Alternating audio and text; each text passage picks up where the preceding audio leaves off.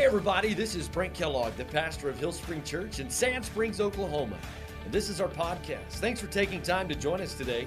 Our prayer is that this would inspire you, build your faith, and help you take the next step in Christ. Enjoy the message. Man! Woo! Y'all come ready to have some church today. We are wrapping up a series called Social Solutions. Finally, eight weeks into this, I can say it without spewing on the front row. You know what I'm saying? And this message we're going to talk about today really is one of the reasons why I felt diving into the Old Testament book of Nehemiah really kind of pushed me. I believe God's got a strong word for you today. I believe you're here for such a time as this. We have made our way to Nehemiah chapter 8. So if you have your Bible and want to turn it on, that's where we're going to go. Uh, we'll also have it all up on the screen for you as well. But a quick study of the book of Nehemiah, you're like, oh, wait a minute. There's actually 13 chapters. And so, what I want to do is, uh, what happens between chapter 8 and chapter 13 are kind of all just one big bundle. It's the same story. It just, it kind of keeps going. It's the story that never ends, right? So I want to just take a minute to kind of walk you through quickly, kind of give you the Cliff Notes versions of what happens in 9, 10, and, and so on and so forth. So in chapter 9, which we'll get to just a little bit, it's a reminder of how we got here. And the story of Nehemiah is a rebuilding story. The city had been pretty much leveled. The walls around the city, which provided safety and security, they had been destroyed. And it's a story of how we got there, what led to the destruction of Jerusalem. It's a reminder of the sin of their great grandfathers and their forefathers and the damage that sin will do in our lives and the damage that sin will do in a generation. Chapter 10 is like, in light of all that, because of all of that sin and looking back on our story and what our, our forefathers did, we don't want to go back to that. And so, chapter 10 is this beautiful telling of kind of this ceremony, this commitment back to God, commitment to our neighbors, commitment to our kids, to our families that, hey, we're going to correct and we're going to do things the right way. Chapters 11 and 12 are kind of accounting, if you will. It's just a bunch of names. It's who returned back to Jerusalem. The book of Ezra is a parallel book with the book of Nehemiah, and it was about rebuilding the temple. Nehemiah is about rebuilding the wall. And, and chapters 11 and 12 are this census, if you will. It's the people who were willing to come back, roll up their sleeves, and do the hard stuff to rebuild their city. And then there's chapter 13. It, it gets an asterisk, it's a little bit unique. It's an epilogue, if you will. Nehemiah had returned back to his job in government. He'd gone back to serve the Persian king Artaxerxes. He's built the wall, the temple's up and running, the people have kind of renewed their faith and their commitment to God, and he leaves thinking, My work is done. They get it. They won't make the same mistakes again. They won't repeat the mistakes of their grandfathers and great grandfathers. I saw them weep. I saw them. I heard with my own ears the promises and the vows they made to God. But then he gets word it's not good. Again, that didn't take long. They'd already gone back to their old habits. Their old temptations had just sucked them right back in. Nehemiah chapter 13, verse 25 tells of his reaction when he returns to Jerusalem and find them going back to that old sinful lifestyle that had led to God removing his protection, had led to the destruction of Jerusalem. Let me put Nehemiah 13, 25 on the screen for you, just to kind of show you Nehemiah's emotions. He said, So I confronted them and I called down curses on them. And I beat some of them and I pulled out their hair. I made them swear in the name of God that they would not let their children intermarry with the pagan people of the land. If you ever wanted to see a presidential candidate debate in the Bible, it's right there. You know what I'm saying? Too soon? Got it. The reason the book of Nehemiah is important yes, it's a rebuilding story. Yes, they're telling of who and how they rebuilt the wall and the opposition they went through. But it's also the last great revival of the Old Testament. Throughout the story of the descendants of Abraham, there would be this cycle. And I just want to kind of unpack the cycle that happens over and over and over and over again in the story of the Old Testament. So the cycle typically begins with God rescuing his people, God redeeming his people, like he did when they were slaves in Egypt like he did when they had been attacked by a, a, nation that was an enemy nation, and, and the children of Israel were now oppressed, and, and they were slaves of sort to their neighbors. And so God would rescue them. And the children of Israel understood what led them to that bad place. They understood it was our sin. We were the ones that stepped out from under God's protection. We were the ones that walked away. We were the ones that chased after the things that were sin. We wanted what we wanted. And then oppression would happen and destruction would happen. And you know, the first step to recovery, the first step to revival is not God, how could you? But it's why did we? And I, I, I, fear we live in a day and time where we're focused on the first question God, how could you do this to us? And we completely ignore the second question of why did we? Why did we walk away? And we're ignoring the moral decay that erodes away at the faith of the fiber of our country. And so then God would come in and He would rescue His people and He would use a person. Sometimes it's a man, sometimes it's a woman to bring correction and speak the message of God. And that person would be the energy behind the revival. But then a next generation would grow up. And, and they only reap the benefits of the revival. Like they didn't know about the hard times. They didn't know about what it was like to be oppressed. They didn't know what it was like to struggle. And their place lay in destitution and destruction. So there was this generation that would come along that only knew the benefits and blessing of God. They did not understand the price that was paid to see the hand of God move. So, because they didn't understand what all it took to get there, small compromises began to creep in. And after that generation, another generation would come along. And the next generation will always take it further. Throughout the Old Testament, you will see this phrase, this verse, this idea that there grew up or there rose up a generation that knew not the Lord. And then the people of God would wake up one day. They're living outside of God's protection. They're chasing sin. They're giving into temptation. And they're absolutely living in moral decay again. And sometimes this cycle would take place over the course of hundreds of years. And by the way, I, I think America is in this cycle. Let me just walk you through American history for just a little bit. A hundred years ago, the roaring 20s, America had been on the winning side of World War I. The economy was strong. Immorality was abundant. Money and power was the God of the day. Then the Great Depression hit. People didn't have money, people didn't have power. They had no place to go but to return to God and return to church. And there were great revivals that were recorded in the 1930s. There was a generation that was willing to pay the price to see revival and see God move. Their children grew up with the benefits and the blessing of God's presence. They didn't understand the price that their parents had paid. They still went to church, faith was still very, very important, but compromise began to creep in. The parents they knew the reason for revival. They knew the reason why we lived righteous. They knew why we made these changes. They knew why we would behave in a way that was according to God's rules, right? But they only handed off the rules, not the why.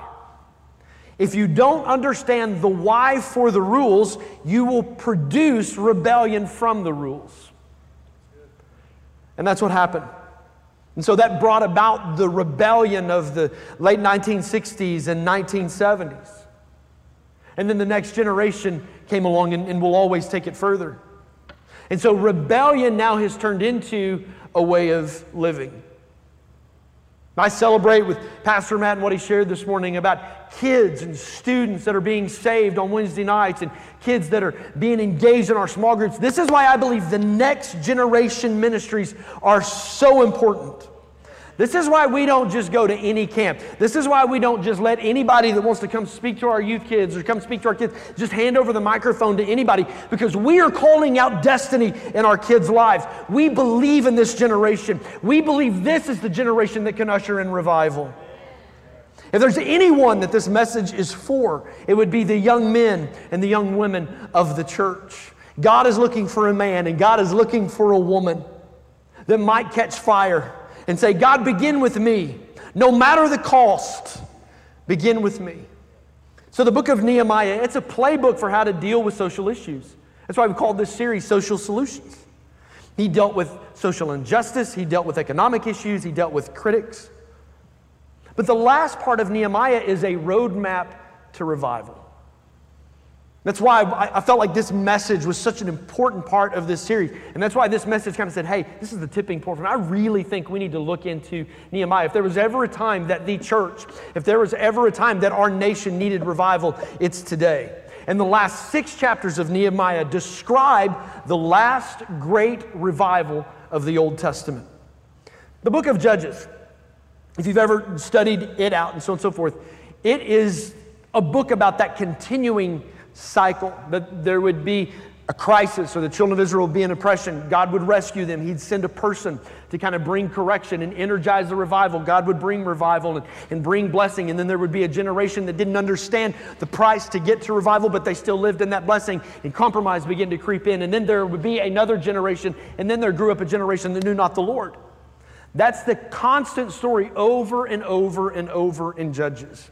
Matter of fact, with careful study of the Old Testament, I count there were 21 different revivals of this cycle that take place in the Old Testament. It kind of depends on what you do with Judges. Some guys count Judges as just one revival, but there's actually 13 cycles that take place in the book of Judges. 21 revivals. Now, I don't, maybe you're one of those people that think numbers in the Bible represent something. They can, they do sometimes. And, and, so as I kept seeing this, I, as I was studying, I just kept seeing number 21, number 21, number 21, number 21. I thought, all right, I'll bite, you know. Hey Siri, you know, I'll Google, you know, what's the number 21 represent the Bible? And I looked at three or four different sources, and they kept telling the same story. Inquiring minds want to know. I want to know, right? What does the number 21 represent in the Bible? If you're one of those that think that, listen, this is not in Scripture, there's not a hidden verse or code in Hezekiah or Obadiah, you know what I'm saying? Here we go. What does the number 31 represent in Scripture? There's this idea that it's a combination of the number 13 and 8 when you add those together. The number 13 typically represents sinful immorality, which is the bottom of the cycle. When added to the number 8, represents new beginnings. So if you look at that, the number 21 represents sinful immorality that's followed by new beginnings. 21 Old Testament revivals, with Nehemiah being the last. What is revival? It's a big word, it's a great word. We love the word, it's an energizing word. It's renewed, it's energy. It's, I mean, it's kind of hard to describe what is revival. We just know we want it, right? One scholar said it this way it, Revival is the Spirit of God working through the Word of God in the people of God. It's the Spirit of God working through the Word of God in the lives of the people of God. If you're taking notes this morning, you'll notice on the back of your handout this morning, I, I just, I didn't want you to fill in these blanks. It's just a lot. There are nine characteristics that these 21 revivals of the Old Testament share. So, for those of you that are my history Bible scholars, if you like that stuff, you want to dig a little bit deeper, I just thought, well, you know, I'm just going to list these for you. I want to quickly walk through these nine characteristics that all of the 21 Old Testament revivals shared. Number one, it occurred in a time of moral darkness and national oppression. That's the bottom of the cycle.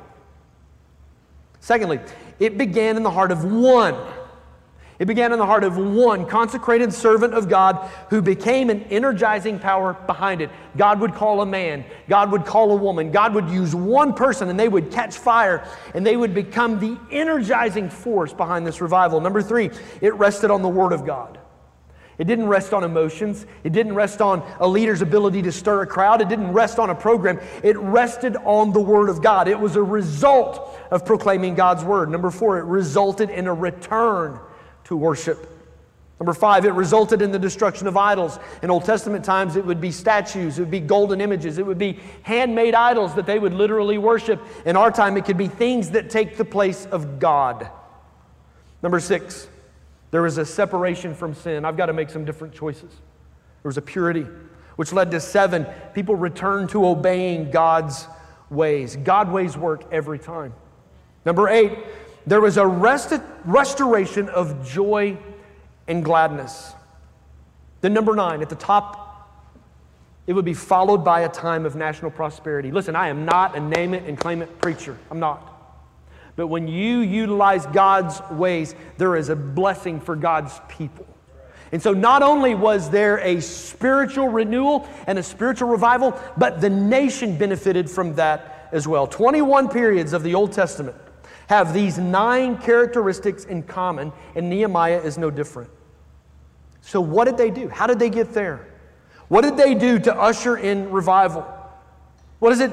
What does it look like? What does it take to tap into the Spirit of God, working through the Word of God in the lives of the people of God? How do we as a church, how do we get there? So I want to look at what happened for Nehemiah in his roadmap to revival. Let's go to chapter 8.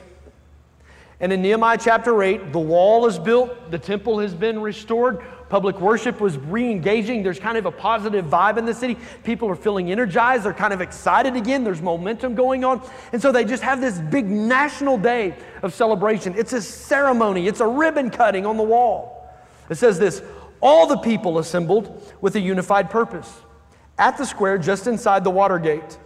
They asked Ezra the scribe to bring out the book of the law of Moses, which the Lord had given for Israel to obey. The first thing, this first pillar in this roadmap to revival, was the spirit of unity. We just read it.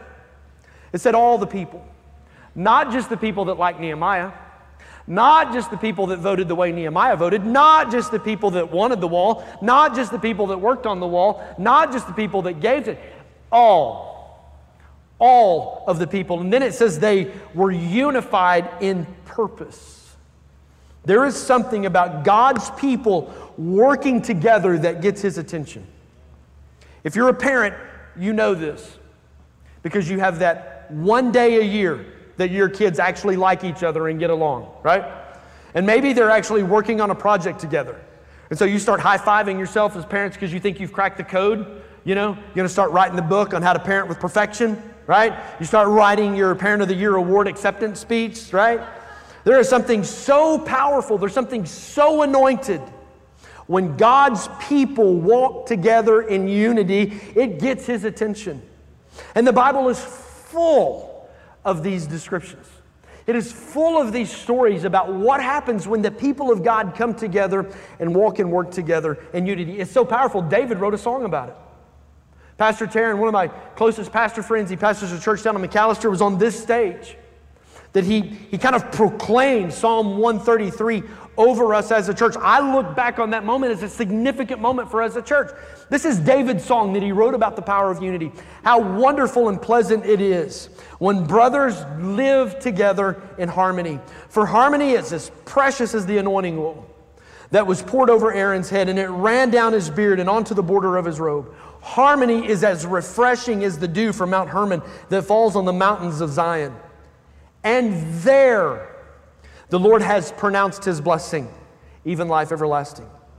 This says that unity is refreshing. You know what it's like to walk into a room where there's tension, nobody's saying anything, but you can just feel it. And you know what it's like to walk into a room where there's just a unity. It's just life giving, it's just refreshing. Unity carries an anointing on it. The Bible says that the Lord pronounces his blessing. The King James says, there God commanded his blessing on his children. He is looking for a people that will love each other enough Listen, I might not agree with you, I might not vote like you, but I'm going to walk in covenant you, and I'm going to be humble enough and be committed enough to walk in unity. And when you do that, you get God's attention. Christians, be a unifier. If you want revival in your life, if you want revival in your time, in your generation, be a unifier. If you want to see the blessings of God, walk in covenant, in unity with God's people. Nehemiah 8, chapter, verse 2. So on October 8th, Ezra the priest brought the book of the law before the assembly, which included the men and the women and all the children old enough to understand. Verse 3 He faced the square just inside the water gate from early morning until noon and he read aloud to everyone who could understand. All the people listened closely to the book of the law. Do you remember that list, that characteristic thing? And these were all the characteristics. Remember, one of those was how important the Word of God was. It was built on the Word of God, not built on emotions, not built on talent, not built on gifting, not built on how somebody can sing or stir a crowd. It's built on the Word of God. That's what you're reading right here. Ezra stands up and he's declaring and he's preaching the Word of God. Revival rests on the Word of God. You can't have the revival of God without the Word of God. Verse 6 Then Ezra praised the Lord, the great God, and all the people chanted, Amen, Amen. Clearly not a Baptist church. Just to go there, right? Sorry, I'm sorry. I can say that in Baptist, right? And he lifted their hands, and they bowed down and worshiped the Lord with their faces to the ground. So, the second component of this roadmap to revival was a spirit of worship. A spirit of worship. This is not just singing. This is not just performance. This is not just pretty music and pretty lights. This is about a body of people that are filled with gratitude of what God has done for them. And God moved the heart of a wicked king named Artaxerxes to help the children of Israel. God had placed his man Nehemiah in a position of influence. God had provided everything they needed to rebuild the wall. God had given them strength. God had given them wisdom to deal with their critics and the opposition for doing this. In this moment of reading God's word, they are being reminded of their past of their father's sin and their grandfather's sin and their great grandfather's sin. And they're being reminded of how bad their life was before Nehemiah showed up and the mistakes that they had made and the sin that they used to live in and what a mess their lives used to be. And they were reminded of how great God is and how merciful God still is today. That they, He took them and He set their feet on solid rock and he pulled them out of the miry clay. And I'm telling you, that was enough to get them to get on their face and worship God and say, Thank you, God, my life used to be a mess, but you've turned it into a message. When we worship, when we push through the fear of who's watching me, when I realize all He's done for me, God, I just want to put myself out there for you. I don't care who's looking. I just want to get on my knees. I just want to be broken before you, God. God, I just want to lift my hands with an attitude of gratitude and surrender. Psalm 22 3 says, But God, you are holy. Thou art holy. I love this. It says, O thou that inhabits. One translation says, God, you're enthroned. God is seated on the praises of his people. God, you dwell in the praises of your people. It is the heart of worship that moves the hand of God. Verse 8, they read from the book of the law of God and clearly explained the meaning of what was being read and helping the people understand each passage. Again, you see the presence of God's word being preached. They were reading it, they were preaching it, they were explaining it, and then something very powerful happens. Verse 9 Nehemiah the governor, Ezra the priest and scribe, the Levites who were interpreting for the people said to them, Don't mourn or weep on such a day as this. For today is a sacred day before the Lord our God, for the people had all been weeping as they listened to the words of the law. Catch that. There is a spirit of brokenness. For hours they had been listening to the word of God. For hours, they have been listening to the teachings of Moses and, and how God wanted his children to live and the choices that they were to make and the temptations they were to avoid. And they're listening to this and they're just weeping. There's this spirit of brokenness. They're convicted. It's our fault. We're responsible for the mess. Why would we move? God, we moved away. We stepped out from under your covering and your protection. We wanted what we wanted. And it cost us way more what we thought we'd ever have to pay. And we gave in to temptation and we bought the lie that, that sin would be satisfying and it wasn't. Verse 3 of chapter 9. They remained standing in place for three hours while the book of the law of the Lord their God was read aloud to them. Then for three more hours they confessed their sins and they worshiped the Lord their God. This is not brokenness because we got caught. Uh oh. This is not brokenness because our life is a big mess. This is not brokenness because people are bullying me or being mean to me or she said this or he did that. This is not brokenness because of my circumstances. This is not brokenness because of how bad my life is. This is brokenness over sin. We never intended to get here. We never intended to wake up one day and our lives be engulfed in sin and our kids be fully immersed in an immoral lifestyle. This is a brokenness and a repentance. And at the core of that, they knew they had grieved the Spirit of God. Let me show it to you in the New Testament, Ephesians 4:30. It says, and listen, do not bring sorrow. Some of you maybe remember the older translation says, don't grieve the Holy Spirit by the way you live. Remember, He's identified you, You are one of his own children, guaranteeing you'll be saved on the day of redemption. This, is a, this brokenness is not an emotion. This is not being sad. This is not depression. This is a holy grief that I realize my great grandfather, my grandfather, my daddy, I'm the one that stepped away. I'm the one that doesn't deserve second chances. But there's something so unique and something so beautiful about holy brokenness. It actually leads to joy. Now that don't make no sense. But this holy brokenness that the children of Israel confessing their sins, God, we moved, we're the ones, we stepped out from under your. It actually leads to joy. Only when you are truly broken can you appreciate the beauty of God's grace. Verse 10 of Nehemiah chapter 8. They've been weeping, they've been mourning, they've been convicted. And Nehemiah continued listen, go celebrate. Feast with rich foods and sweet drinks and chips and salsa and tacos. Come on, somebody. And share gifts of food with people. Don't have anything prepared. This is a sacred day before the Lord our God. Don't be dejected and sad. I love this. For the joy of the Lord is your strength. This is Nehemiah's way of saying, okay, you get it. You've sensed it. You have sensed the Spirit of God convicting you. You get it. You don't want to go back there. You don't want to live in that mud and that muck and that mire anymore. You get it. But don't live there. Don't stay there. Don't get stuck in your past mistakes. Don't dwell on all the bad things you've done. Listen, the mercies of the Lord are new every morning. I love this statement. He said, Listen, don't you get it? The joy of the Lord is your strength. Where's all my children's church from the 80s people at? Woo! The joy of the Lord. The joy of the Lord. My favorite verse was ha ha ha ha ha ha ha ha. I had breathe in there, right? You know what I'm saying? Listen, there is power and there is strength that comes from being a joy filled, happy Christian. Matter of fact, this could be your best evangelistic tool. You show up to your job that nobody likes, it's tough, it's hard, you got a grumpy boss, right? And you just show up with the joy of the Lord. And they look at you like, boy, what is the matter with you? And the next day you just come in and you still smiling.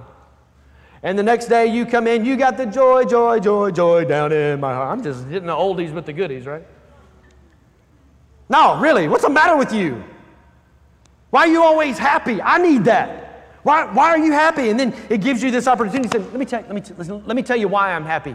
Because I once was lost, but now I'm found. I once was blind, but now I can see. I once was dead, but Jesus made me alive. He forgave me, He saved me, He set me free, and He gave me purpose so I can dream again.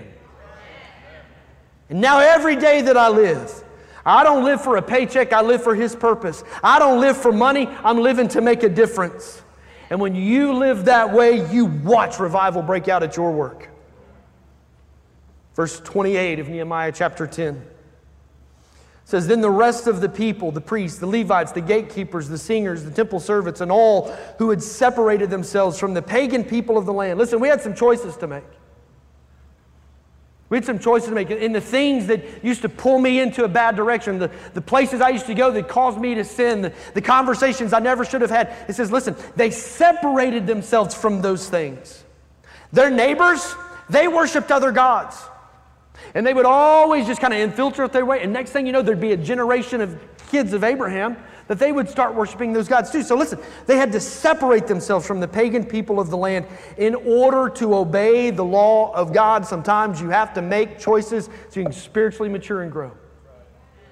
Together with their wives, their sons, their daughters, and all who were old enough to understand, they joined their leaders and they bound themselves with an oath. Catch this. They swore a curse on themselves if they failed to obey the law of God as issued by his servant Moses. They, so, they didn't just promise, they solemnly promised to carefully follow all the commands, the regulations, and the decrees of the Lord our Lord. Number four, they took on a spirit of obedience. If we're going to see revival, we got to make some pretty drastic changes. If we want to see the power of God, we got to make some pretty difficult choices. Listen, I can't live like the world and have revival in my life. You can't have your cake and eat it too.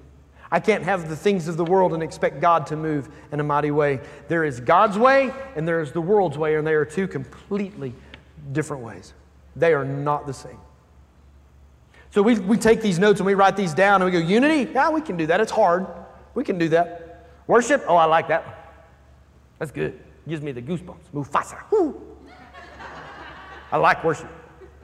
Brokenness? I get that. I get that. Obedience? And this is where our enthusiasm begins to fade. So, you mean if I want more of God in my life, I got to make some choices? If I, if I want revival in my life, I, I got to give up some things? Listen, listen, eyeballs. I am not talking about getting saved. I am not talking about salvation. I am not talking about changing so you can be good enough that God would go, okay, I can save that one. Listen, you cannot be good enough for the grace and mercy of God. It is big, it is vast. I'm not talking about changing so I can earn salvation. You can't. You can only do that through a faith filled relationship with Jesus Christ, believing Him dying on the cross and raised from the dead. That was enough to save you.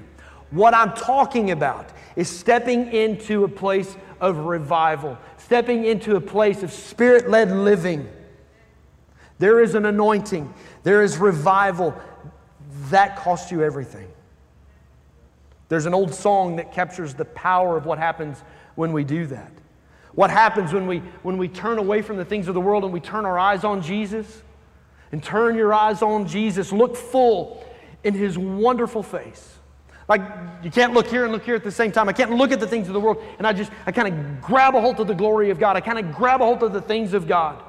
And it says this, and then the things of earth will go strangely dim in the light of his glory and grace. Listen, as I focus on the face of Jesus, as I focus on the things of God, as I draw closer to God, my desire for the things of the world, they fade away. They were once desires to indulge in the things of the world. Now the Holy Spirit replaces that with the desire to embrace the things of God. Everybody say, I love you, Brent. yeah, oh Lord, here he comes. He coming at me. Oh, help me, Jesus. This one's going to hurt, right?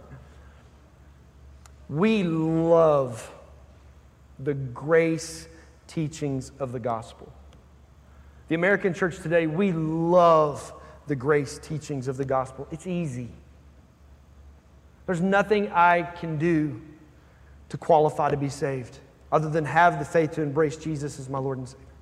We love the generosity of God. We love the mercy of God, and I need it every day. Don't hear me say anything different. I am so grateful that I am not who I used to be. I'm so grateful for the mercy of God that is new every morning. And we love the grace message of God. But if we are going to see revival in our land, if we are going to see a church full of Holy Spirit power, God is looking for a group of people that will say, God, here we are, and we will obey your ways. Chapter 9, verse 5. Then the leaders of the Levites called out to the people. Stand up, praise the Lord your God, for he lives from everlasting to everlasting. Then they prayed. Eight weeks we've been in Nehemiah. Almost every week, you've seen the idea of prayer. And this is more than God is great and God is good. Let us thank Him for our food. And I know, I know it's noon, right? You're like, I'd like to pray for some food. If you just shut up, we can get that on, right? There's this spirit of prayer. Listen, there's a, this is more than y'all pray for Mamaw, she's not doing well. Listen, there's a time and a place to pray for Mamaw. I'm not saying. But this is more than just a bunch of requests. This is intentionally making prayer a priority to get alone with God. There are time and place to tell God your needs, but listen, there's a part of prayer that's not about request, it's about relationship with Him. If all my marriage was, was me coming at Jerry and asking her for things, could you, would you, did you, would you, would you, could you? and there is no abiding with her. There's no just being with her. There's no relationship with her. That's not much of a marriage. And all the women said, Amen. we know there are things in our lives that are optional. And when they're optional, they easily get pushed to the side, right? Like getting kids to lessons on Tuesday, that's not optional because you've already paid for the whole month. You got to get the kids there, right? You know what I'm saying? And then there's getting the laundry done. That's not optional. Unless when it comes time to go to work and you want to dig in the dirty clothes pile, but I don't really want to go that way, right? Eating is not optional. Can I get an amen? But prayer, we have the best of intentions, but all too often it becomes optional. And this is what I say. God will understand. Bible says he knows my needs. But prayer is really not about needs, it's about knowing him. And we have to make prayer a priority. Like, make it an appointment on your schedule. I don't know about you, but I live and die by my calendar on my phone.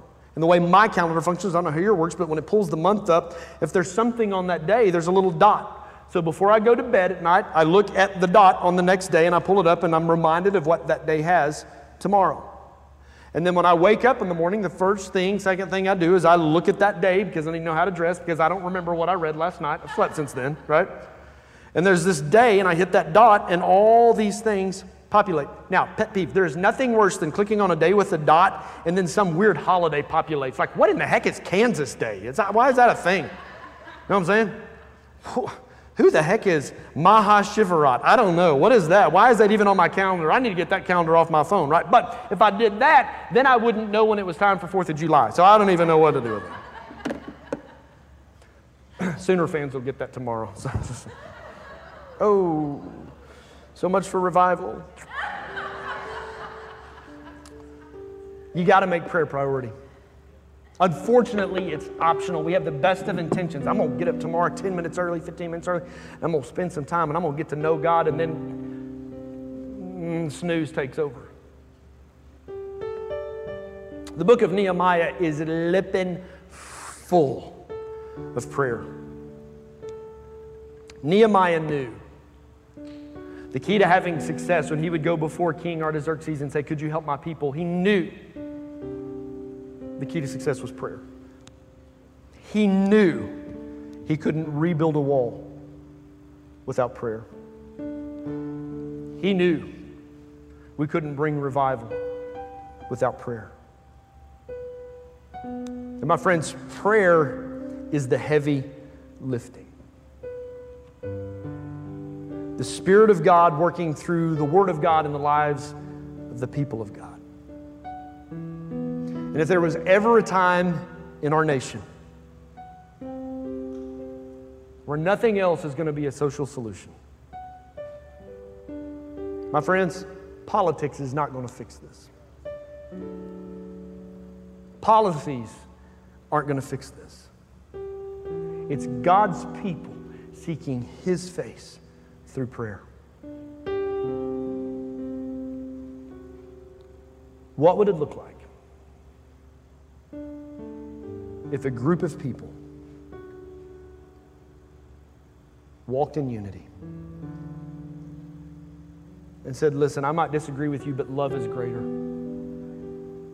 I'm going to walk in covenant. What would it look like if we leaned in and worshiped passionately? What would it look like if we were truly broken over our sin and we were willing to make the hard changes.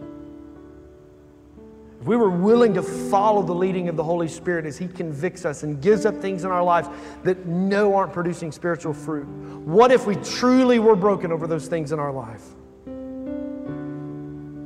What if we prayed until we saw God move? We have no idea what God wants to do on the other side of revival. Here's the deal it's in my belly. I believe there's a great awakening that's coming.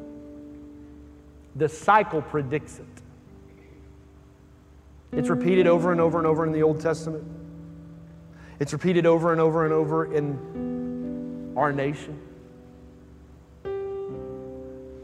Why not you? Why not you be the one? Young people, why not you? Why not you step up and say, I'll be different in my generation. I'll not give in to the things of the world. I want to be used for God to bring revival in my lifetime. Why not you? Why not us as a church? Why not the city of Sand Springs? I love, I love the churches all across the city that are meeting. They're full. There are people praising God, people getting saved and ministering. We ain't in competition, Lord. We are here to see God change this city. Why not us? Why not Sand Springs? Why not Tulsa be the next place for the world's great awakening to take place? But all it takes is a few men and a few women, and sometimes it just begins with one that says, God, use me. I'll pay the price. I'll do the heavy lifting. I'll walk in unity. God, love will be bigger than disagreement. Why not me? Would you join me? Would you join me? Because I believe God wants to use this church and this city for such a time is this.